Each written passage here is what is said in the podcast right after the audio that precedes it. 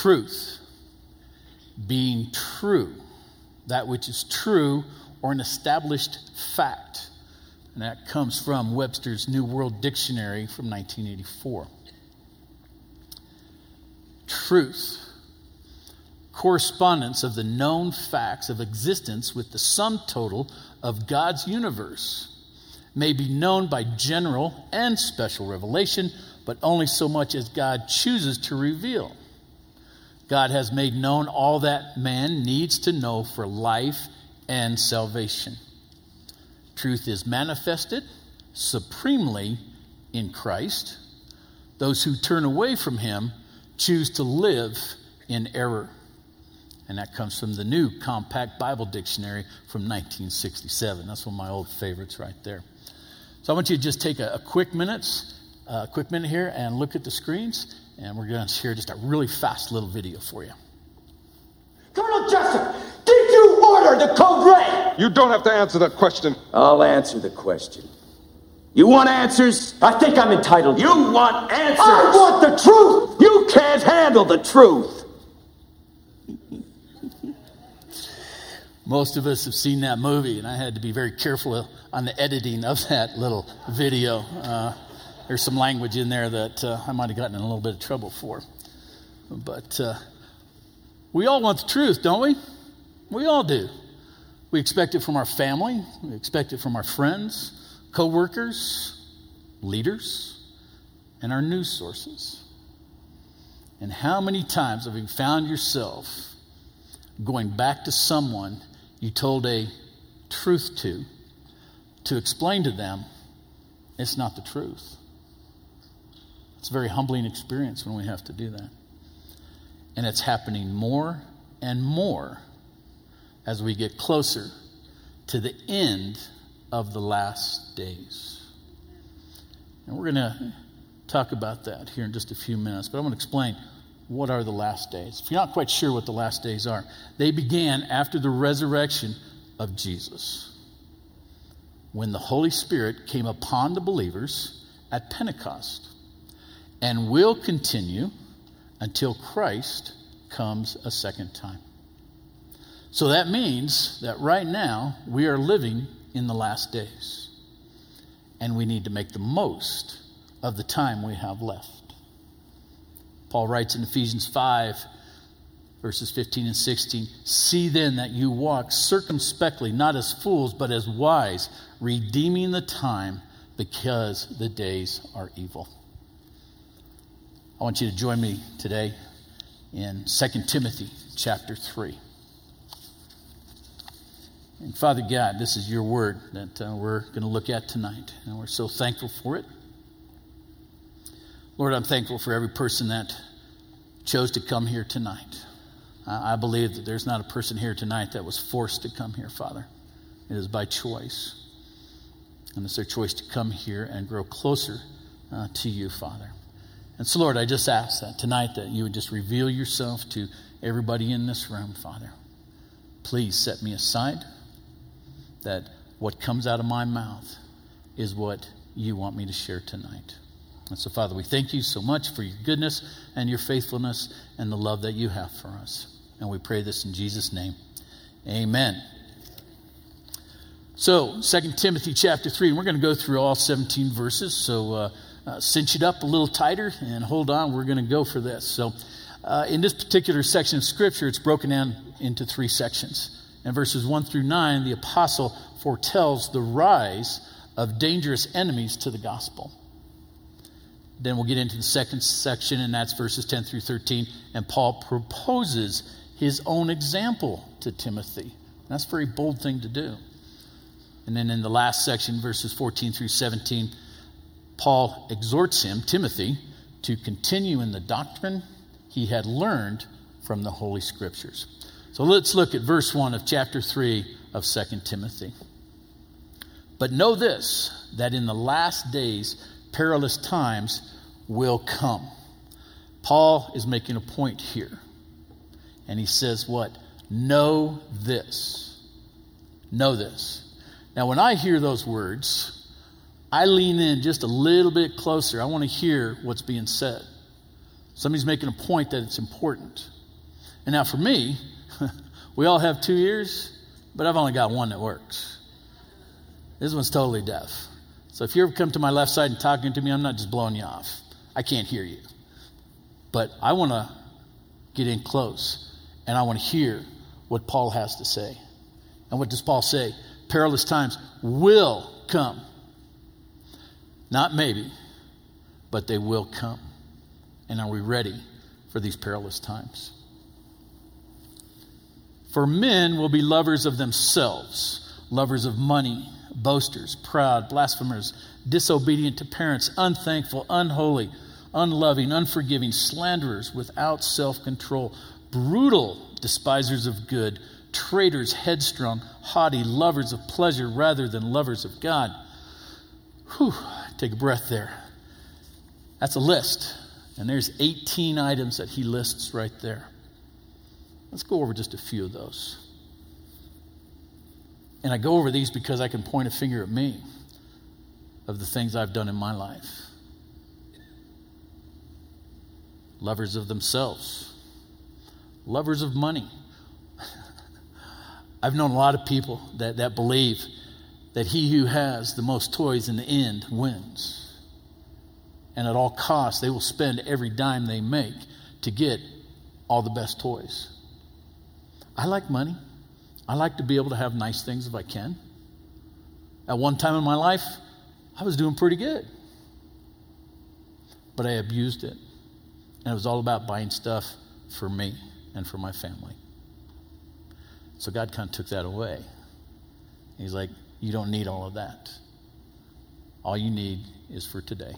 And I'm thankful that God has put me in that place so I don't have that love of money. Proud, oh my goodness, that's an easy one to do. We can get very prideful. I know this is mostly adults, but at one time in your life, you were disobedient to your parents. We've all been there. They say yes, we say no. They say come home at midnight, we come home at 2. Disobedient. And sometimes we have to go to our parents later on in life and say, I am sorry for the way I treated you when I was a child. You may not have done it all right, but you were still my parent, and I was disobedient to you. Mm, unthankful. We see that more and more today. I'm expecting to get it. Why should I be thankful? Mm unloving. Absolutely. A lot of times when people hurt us, we are unloving towards them, unforgiving. Unforgiveness, for me, is a very dangerous place because it can just eat me up from the inside out as I go day after day, week after week, month after month, even years can go by of unforgiveness. And we have a wonderful example in Jesus Christ that he went to the cross for all of our sins. And he has forgiven us of everything we have ever done. If we're doing something right now that we're in sin, or whatever sin is to come, he has forgiven us of that. It doesn't give me the right to just go and live whatever life I want. But I am forgiven. And I'm not going to abuse that grace. So we need to look at forgiveness in a very serious, serious way. Without self control. Anybody here have self control issues? Yeah. Yeah. This profile right here shows I don't, you know. My wife, born in Germany, a, a, a mother of, of, German descent, married to a, a man my father in law that came from Chihuahua, Mexico. So she's half German and half Mexican. I get the best food of all. I really do. And right now it's summertime, get a little more, more lighter fare, a lot of Mexican food going on. Come the fall and the winter, get to those heavy meat and potatoes things. And uh, she doesn't understand that because most guys, if it tastes good, we keep eating it. And she'll say, Aren't you full? Yeah. But it's good, let's have some more. Self control, she says, just self control. Moderation, Mike. Moderation is all you need to do. Mm. What else we got there? Despisers of good, traitors, headstrong. Oh, headstrong. Absolutely, I've struggled with that. Lovers of pleasure rather than lovers of God. Hmm. So, what does the world say? The world says this if it feels good, do it. If you think it's okay, do it. If the Bible says don't do it, do it anyways, because the Bible is just an old book that doesn't pertain to today. It's irrelevant to us today. I submit to you today that it is easy to live a life in the world. I think it's easy. I was just talking with somebody last weekend that they hadn't been here for a while. And uh, it wasn't that they were just skipping out on church, didn't want to come, but you know, had some vacation in there, and then there was a birthday party, and then she got sick, and then it just all of a sudden it's been three weeks. And all of a sudden you start feeling a little bit dry there. And all of a sudden maybe you're doing the things that you normally wouldn't do. It's very easy to live the life of the world. But walking the narrow path of following Jesus ain't for sissies, folks. It is hard at times. It's very hard sometimes to walk the way Jesus wants us to walk. We can control the pleasures of this world.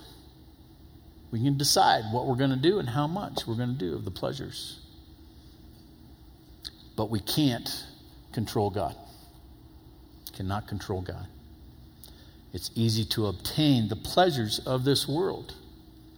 Very easy out there. You can go to, when I was younger, it was, there was a gas station on every corner. Well, what's on every corner now, just about? It's the pot stores. They're everywhere. I get family comes in from out of state, and they're like, it's real, it's true. It's everywhere out here. And it is. It's easy to obtain that. We now have what do they call it? Full strength beer in the in the grocery stores now. It's it's there. It's everywhere. You can go to your doctor and get medications. I'm not saying all doctors that way, but uh, there are some that will give you excessive prescriptions. It's easy for us to get, and we can control the pleasure. But love for God requires an effort on our part. An effort on our part.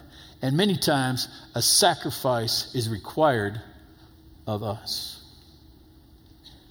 If you've ever been under the influence of narcotics, what does it do? It takes your mind off of what you're going through right now.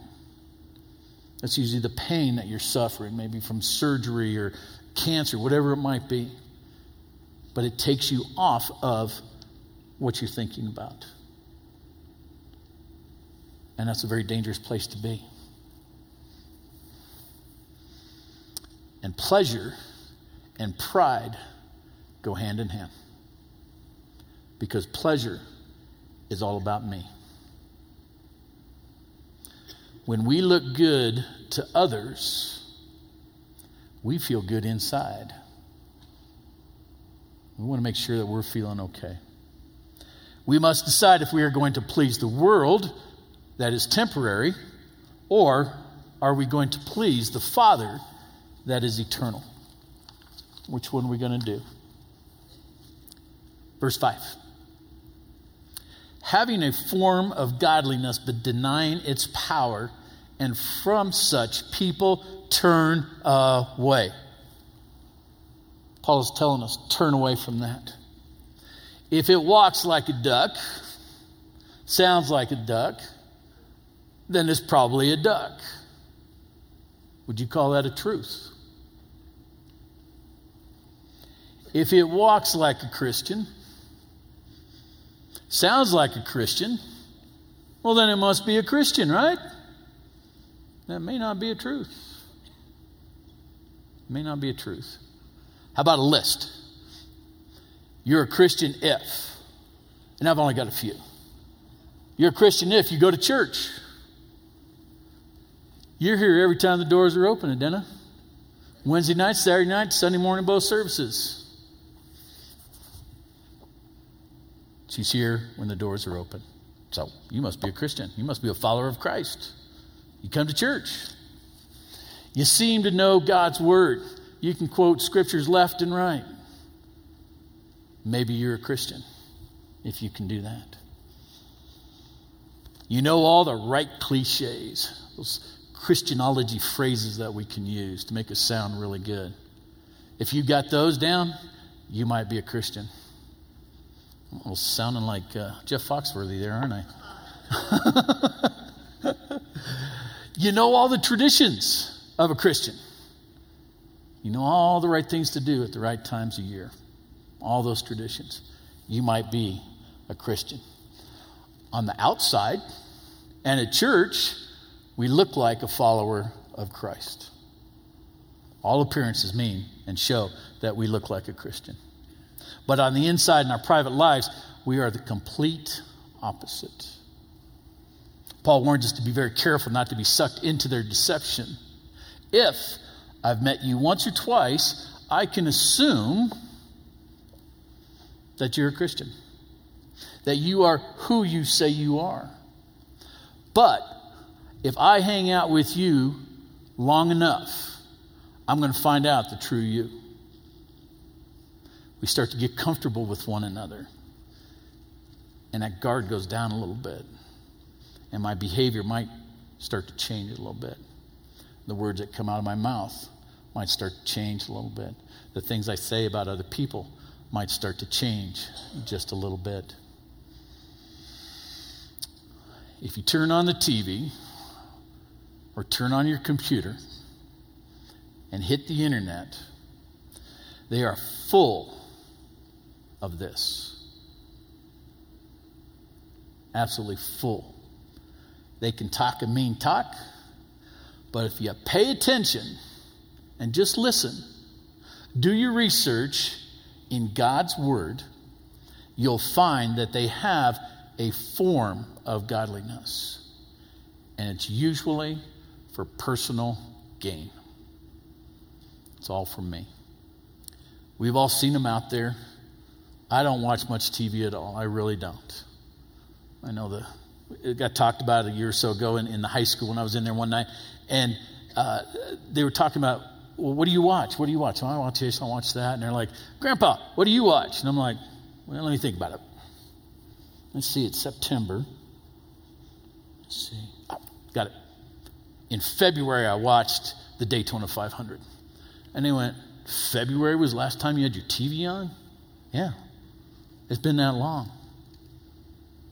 I still love NASCAR. I just don't have time to watch it anymore. I'm going round and round and round in circles. but it's out there. And we've all seen the shows. We've seen the pastors out there uh, wanting money and all this kind of stuff for the jet and for this and for that and all that kind of stuff. And they never talk about Jesus Christ. I turned on the TV a couple years ago. I'd gotten done with the service here at the early service on Sunday morning and went home and I said, I'm just going to turn it on. I want to see if there's a certain church on the, on the TV. And sure enough, it was still there. I watched the whole thing. And not one time did he pull this out. Not one time did he talk about Jesus. Not one time did he talk about the cross. And it just saddened my heart if you look at him from the outside, it all looks good. But the truth really comes out over time. Verses 6 and 7. For of this sort are those who creep into households and make captives of gullible women, loaded down with sins, led away by various lusts, also learning and never able to come to the knowledge of the truth. Where's Paul at while he's writing this? Well, he's in prison. And he's writing to Timothy, who is in Ephesus. Pretty much up to this point, the women, and you got to think of context of the time where we're at, did not receive any formal training when it came to God, religious teachings, and all that sort of stuff. They weren't, they weren't allowed.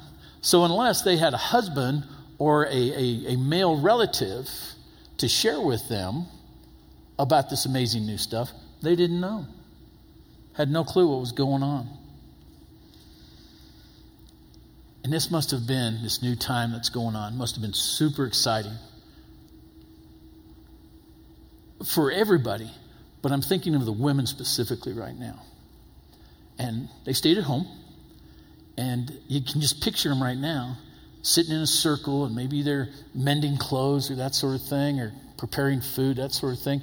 And they're talking with one another about this new thing about Jesus. What an exciting time. What a new concept that one, they get to learn personally about Jesus. What an awesome thing. But then they get to share with one another of what they're learning and the thoughts that go with them on that. Men that are looking, looking for personal pleasure will go after the weak. Not just the women but gullible men as well. And of course, they will go after the youth. Let me give you a few unbiblical worldly beliefs. And this is a very short list, so I'm sure we could add to it. But I, am going to give you five of them tonight. Unbiblical worldly truths. You don't have to respect authority. Ask a teacher today of what it's like to be in the classroom. They can't hardly discipline. My oldest sister taught for over 30 years, and she finally said, I got to walk away. I can't do this anymore. The kids are running the classroom. We look at the authority towards the police, and I know they're not perfect. None of us are. And there's always going to be a bad seed. But I believe, by and large, the police in the United States today are good. And most people don't understand what they have to go through, what they see on a daily basis. Respect for authority. It even goes to your parents, as kids don't want to respect their, their parents anymore. All right, let's, let's hit a hot button here. Abortion. It's the right of a mother to terminate a child. It's her choice, it's her body. It's her choice. We're seeing laws coming on the books today that take that all the way up to right before that child could be born. It just breaks my heart. that You could do that to a child. If you want to make the choice to have sex, then the consequence is you might be pregnant. So stop having sex. I had six kids. I finally figured out what was causing it. Stop doing that. Get away from me, woman.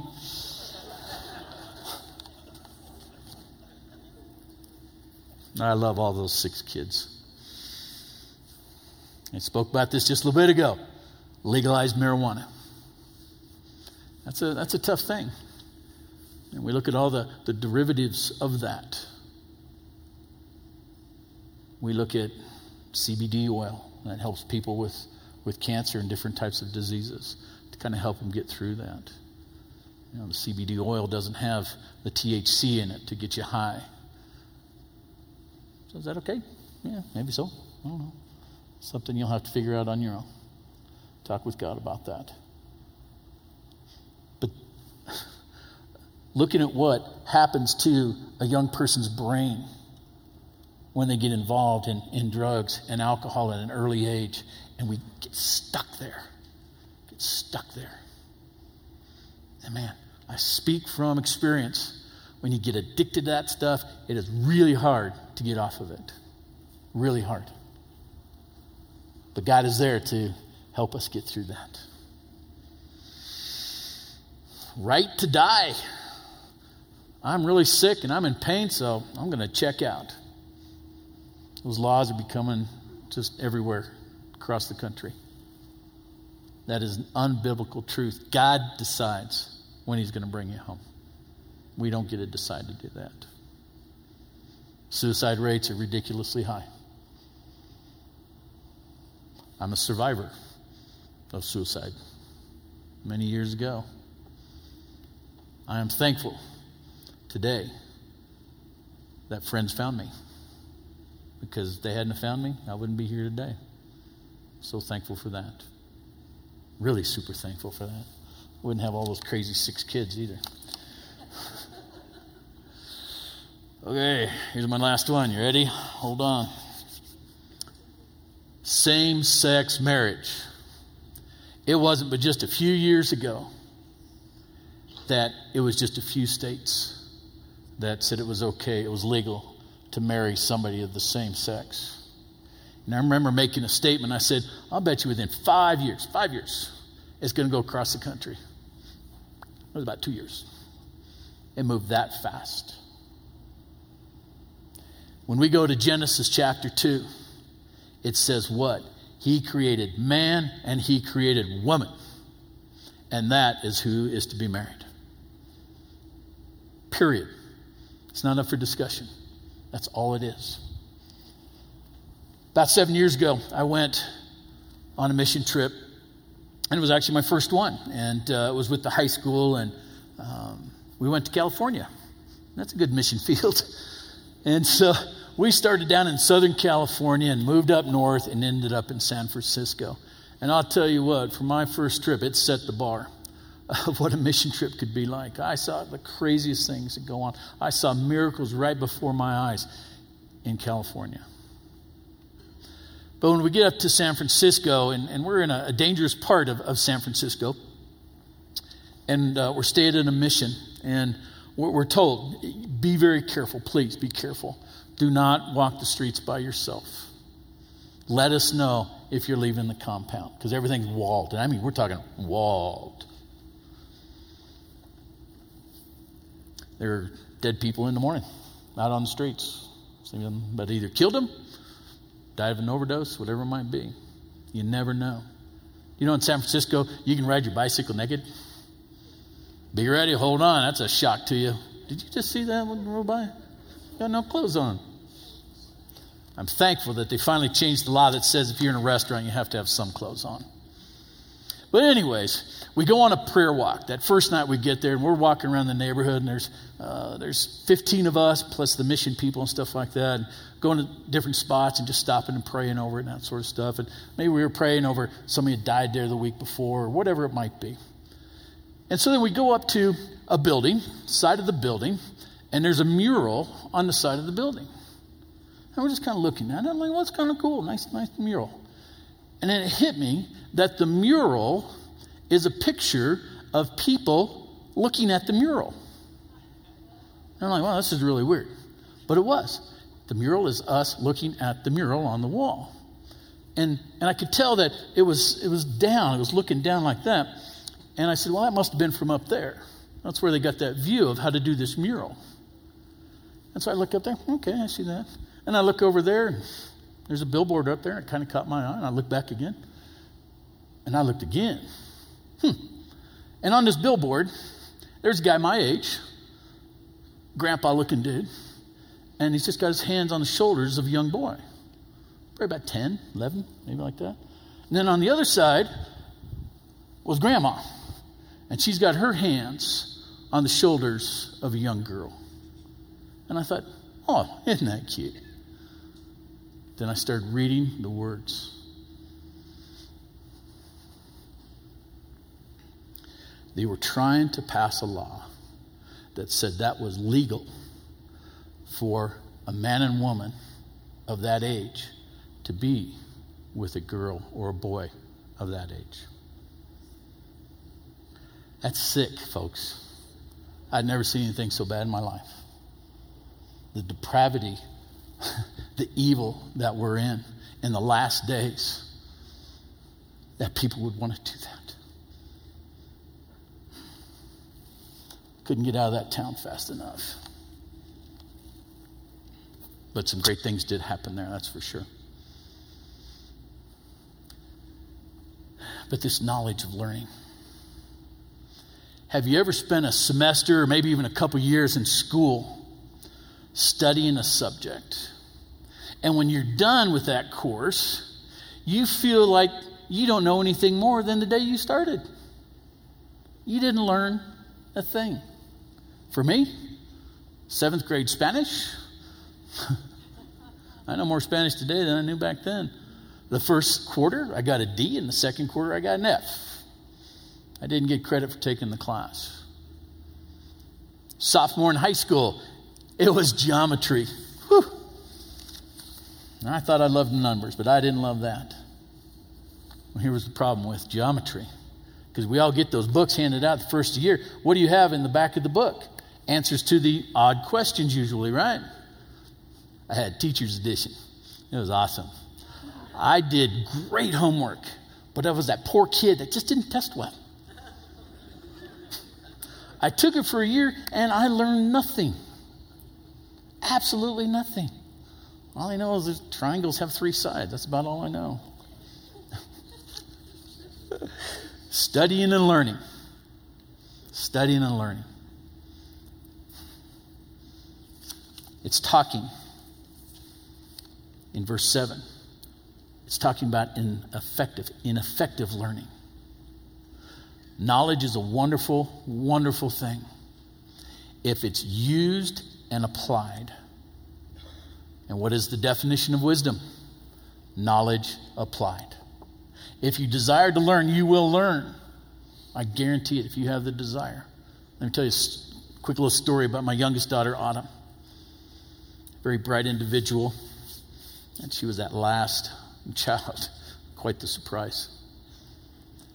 She had the opportunity to go to any high school in Colorado Springs. She was sought after, she was recruited because of what she had done in middle school. And she chose of all schools to go to, Mitchell High School. Everybody goes, ooh, that's the worst school in District 11. It's terrible. It's not that great, but most high schools aren't that good. She chose to go there because she knew some of the teachers and she knew that they wanted to invest into her. She knew class sizes were going to be small and that she would get that individual attention, that one on one attention that because she desired to learn, she knew by putting herself into that, setting aside all the other stuff that's going on at school, that she would succeed and do well. And we see that in a lot of high school students today is that they go into college. And so she spent uh, a year and a half, maybe a little bit more, most of her time over at PPCC. And it was awesome. She desires to learn. And here, here, here's the proud daddy part of it. she graduated with a 4.85 GPA. Yeah. Fifth in her class. Her best friend was the number one in the class, and so they worked together a lot. But she put her effort into it. I've got a couple other kids like that. I'm like, they didn't get that smartness from me. That's for darn sure. if you work hard and you want to learn, you will. And if you want to learn about God and you desire to learn about God, you desire to have a better, long lasting relationship with Him, you will do it. In 1 John chapter 2, it says this But the anointing which you have received from him abides in you, and you do not need that anyone teach you, but as the same anointing teaches you concerning all things, and is true, and is not a lie, and just as it has taught you, you will by, abide in him. The anointing we received is the Holy Spirit. Just heard this just the other day. People say, I don't know what this means. Yeah, you do. It is there for you. And when we invite that Holy Spirit to come in, show me what the Word says, you're going to learn. Sometimes we need a little help. I need help. There's times a day, I, Dr. Dan, Eric, I need a little help here. I'm not quite grasping this. If we have that desire, we will win. And I know this says that we don't need that anyone teach you. That's not true. It really isn't. We need help. We can't just get it through osmosis. We need to come here. We need to be in fellowship with other people. We need to take Bible classes. We need to be in Bible studies. We need to do all these things to help us out. I love that verse. So it's 1 John 2 27. And if you want to highlight that in your Bible, uh, we have everything we need. Verses 8 and 9.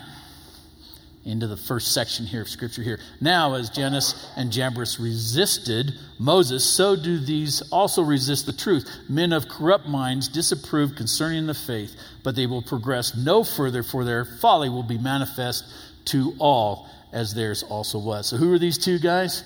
Uh, Jewish tradition says they were the magicians of Pharaoh's court, some of the magicians.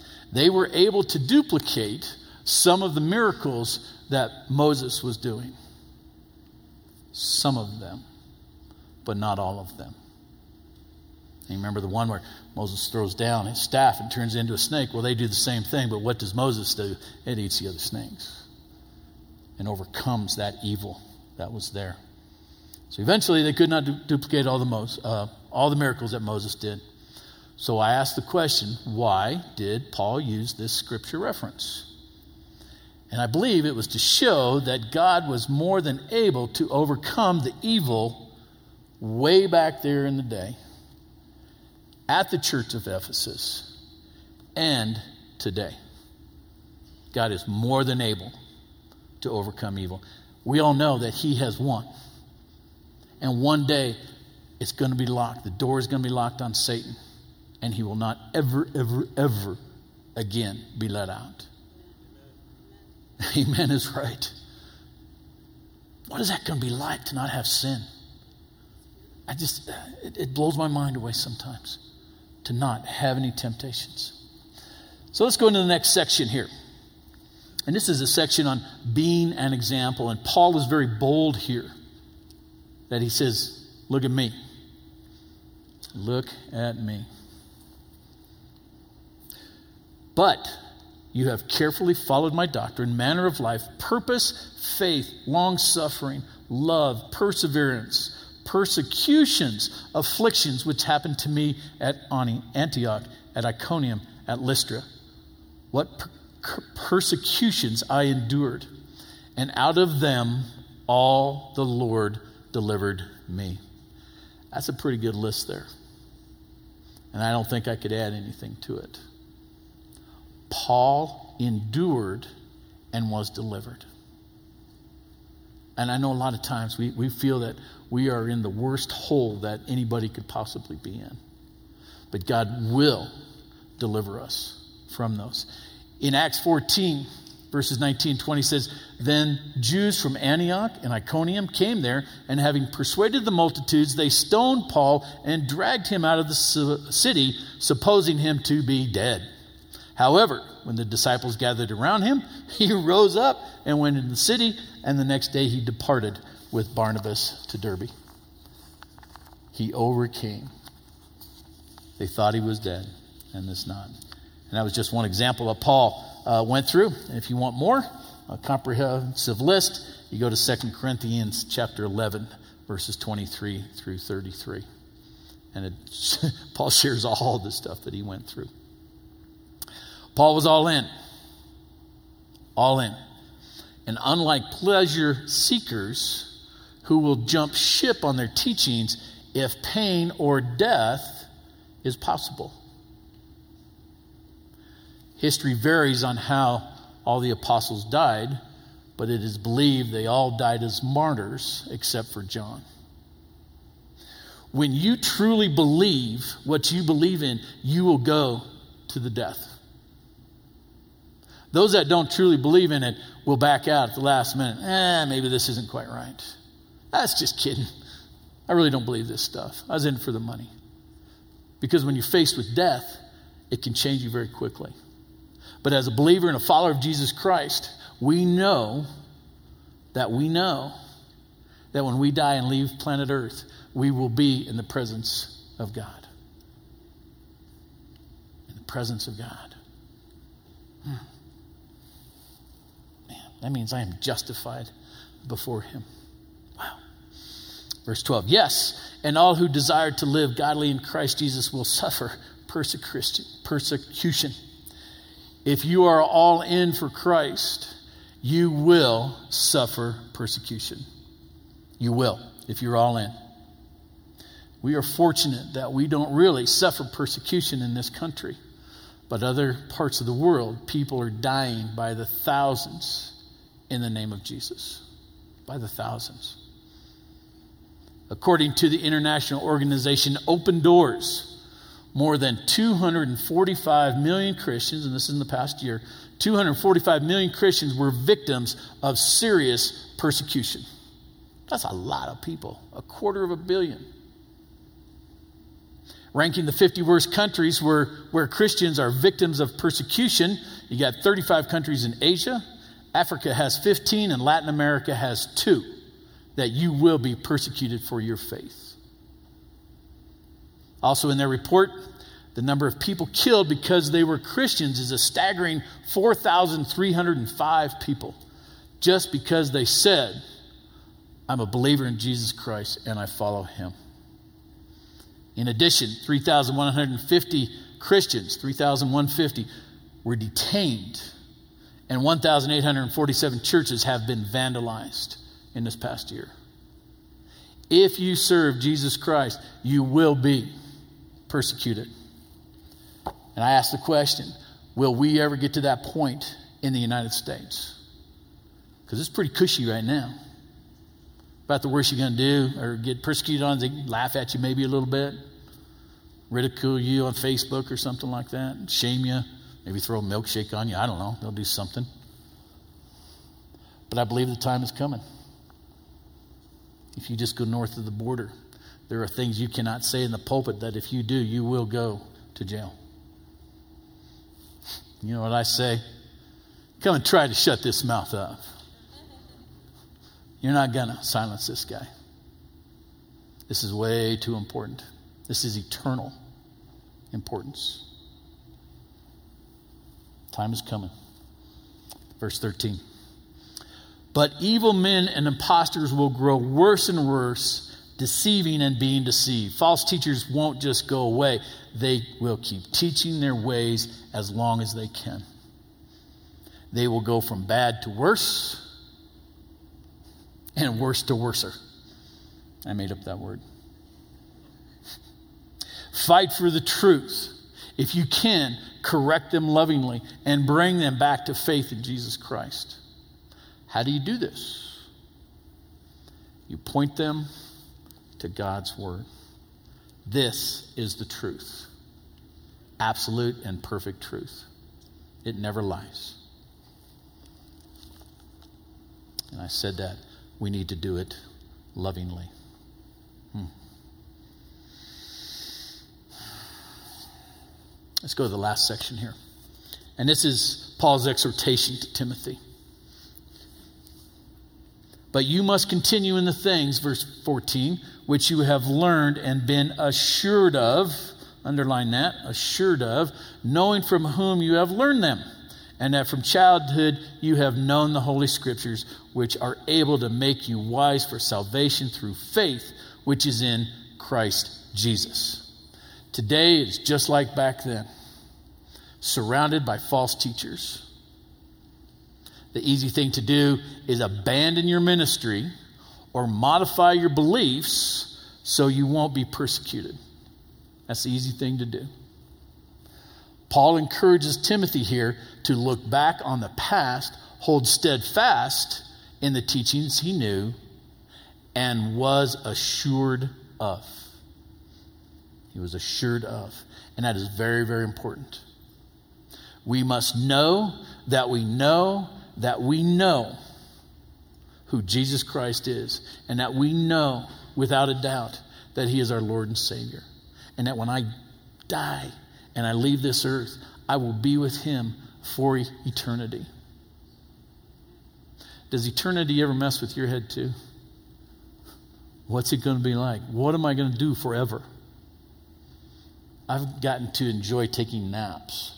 So I'm going to ask Jesus if it's okay if I can check out for about a billion years and just take a really nice nap. And I'll just be a blink of an eye when you think about it.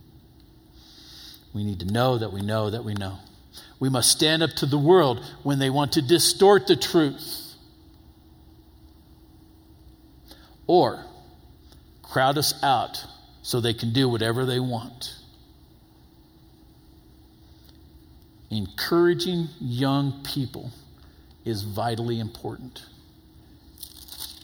If you go over to 1 Timothy 4 12, it says, Let no one despise your youth, but be an example to the believers in word, in conduct, in love, in spirit, in faith, in purity. Till I come, give attention to reading, to exhortation, to doctrine. Encouraging others. And I love encouraging young people because they can really get a bad rap. They really can. A lot of times we think they're not listening, but I'm, I'm telling you, they are hearing what you're saying. That's why we need to be very careful with that. Many years ago, and I spent 40 years in the printing industry, and that was my wandering in the desert until I answered the call to ministry. But there was a young man working for me, and he had just quit being the manager of Kentucky Fried Chicken, KFC. And he's like, man, I just I can't do it anymore. I just need a no-brainer job. And I said, well, I need a driver to make deliveries. He's like, I'll do it. And he was a great driver. He just did a great job. I would get wonderful uh, compliments about, uh, back about him from our clients, just how professional he was, just a kind and courteous young man.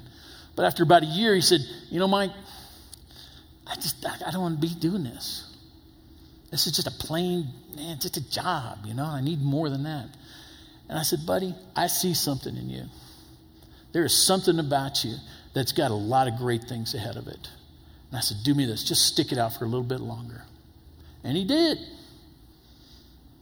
And in a short period of time, he got moved over to the corporate office and started to do stuff over there. He was given more responsibility. And he kept going up, going up. And then he married the owner's daughter. said, Good job, buddy.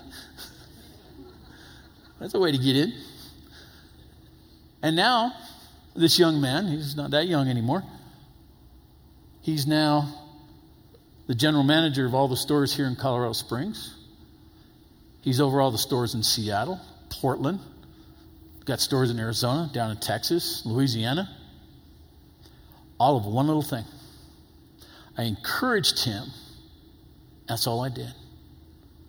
And it's amazing by just a few little words of what we can do to help somebody out in that area. I'm reading a wonderful book written by Wes Stafford, uh, past president of Compassion International, and it's called Just a Minute. I think it's like 65 stories about interacting with a child. If you can read this book, it is awesome. It's so hard to read because I just cry. But all it takes is just a little thing and can affect that child for the rest of their life. We also have to be careful because it can have that negative effect too. Just a minute. Great book. Just about done here, folks. Teaching small children from an early age is vitally important. Timothy's faith was founded on the scriptures. And for him, that was the Old Testament, but also from the teachings from Paul. Most of you know the stat. Eight out of 10, 80% of high schoolers today, when they graduate and leave home, will walk away from the church. Eight out of 10. As, as I was teaching in the high school last week, did that quick little head count. And it's like, there's only going to be four of you in a couple of years that are still following Christ and, and being in the church. And I said, Is it you? Oh, no, not me. How about you? You going to walk away? No, I'm going to always follow Jesus Christ. And all around the room. And there was only one kid that said, I have to be here because my mom makes me come here. And when I get out of high school, I'm leaving the church. I said, No, I'll pray for you. I'll pray for you. But eight out of ten will walk away from the church when they leave home. Hmm. Encourage those teenagers. It's time to break that chain right here and right now. Let's switch that around. Eight out of ten high schoolers will stay in the church and follow Christ, not leave the church. Last two verses, 16 and 17. All scripture is given by inspiration of God and is profitable for doctrine, for reproof, for correction, for instruction in righteousness that the man of God may be complete, thoroughly equipped for every good work. All scripture, not just the parts that you like over here, or over here or what's comfortable for you, but all Scripture. And it's inspired by who? By God Himself, the creator of the universe. Why were we created? We were created to worship and glorify God. That's why we were created. He didn't need us, He wasn't bored. He didn't need us. He had perfectness going on. He didn't need us. We're just a bunch of trouble.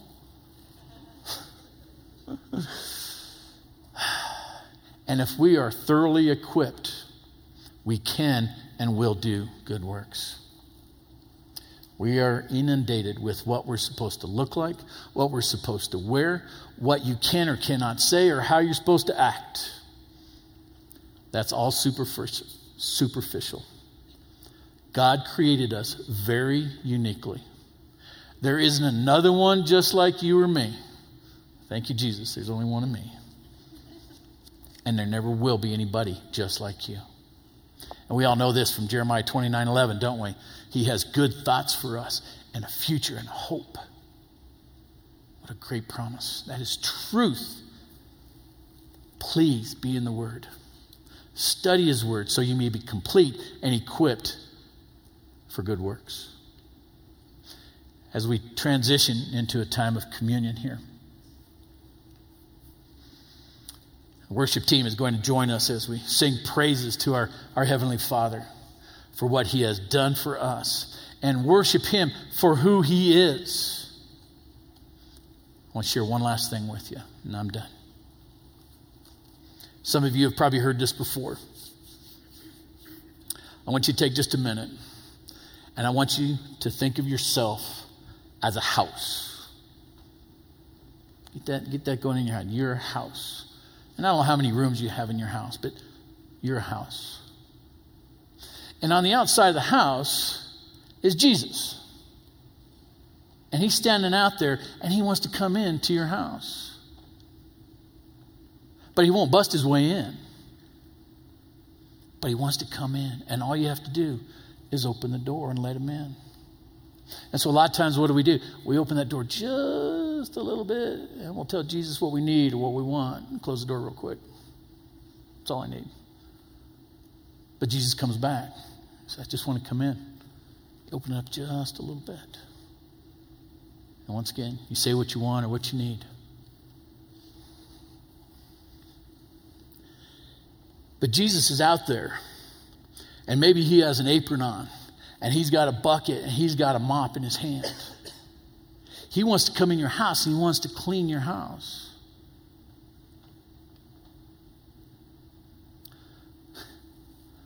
Some of our rooms are really clean, and some of our rooms are really filthy. And if you're of my age, you'll remember those, the front room of, of the house. And a lot of times there was plastic on the furniture. You weren't supposed to go into that room, it just looked good. But that was the front room. And maybe if you were walking by and the curtains were open, you could see in, and it looked good. And isn't that how it is with us sometimes? On the outside, we're looking good, and people look at us and go, Man, you got it all together. You got it all together. Everything's perfect in your life. But all they're seeing is that front room. That's all they see. They don't see how dirty my bathroom is or how dirty the basement is. God just wants to come in there.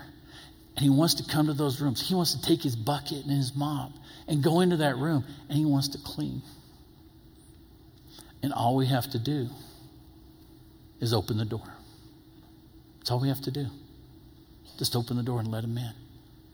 And he's going to come in and he'll go in there one room at a time. And he's going to go clean up that room for you. And if you have another room that needs to be cleaned up, He's going to go to that one too. And he's patient. And he'll do a great job of cleaning. All we have to do is open the door. and let him in. So, you're that house, and Jesus on the outside, and he wants to come in. Are you going to open the door? Tonight, I encourage you if you got some dirty rooms in your house, invite Jesus in. I encourage you to come down here uh, as we're about ready to do uh, communion here, and a worship team uh, joins us here. Come down and talk to a pastor. Talk to somebody on the ministry team down here. If you need to, just get on your knees and call out to God and say, Jesus, come in. I need you to clean up my mess. Because He is faithful to do so. He is a loving God and wants to do that. He knows we live in a fallen world. And He knows life is difficult. He lived here, He walked the earth and was tempted in every way that you or me have been done. We can't say that Jesus hasn't been there and done that. He has. But his perfection is our example because he never fell into sin. Not one time. Maybe you've never, ever opened the door for Jesus. There might be people here tonight that don't have a personal relationship with Jesus Christ. And you might have heard those untruths out there that this is all just a fantasy, it's not real. But it is truth, my friends. And sometimes I just want to share with somebody I hope you're right, that your belief system is right. Because if you're right, I don't lose. And I die and the lights turn off and it's over with. But if I'm right and what my Bible teaches me is right, and you don't believe this, you're in really big trouble because you will now spend eternity separated from God. So if you don't know Jesus Christ here tonight, I invite you to come down here. We would love to share that with you of what it means to have a personal relationship with Jesus Christ. And if you already have that relationship with Jesus Christ, come down to the elements here of communion as we, re- we remember what Christ did for us on the cross. He gave up his body, he gave up his blood for us so that we will have eternal life with him. God bless.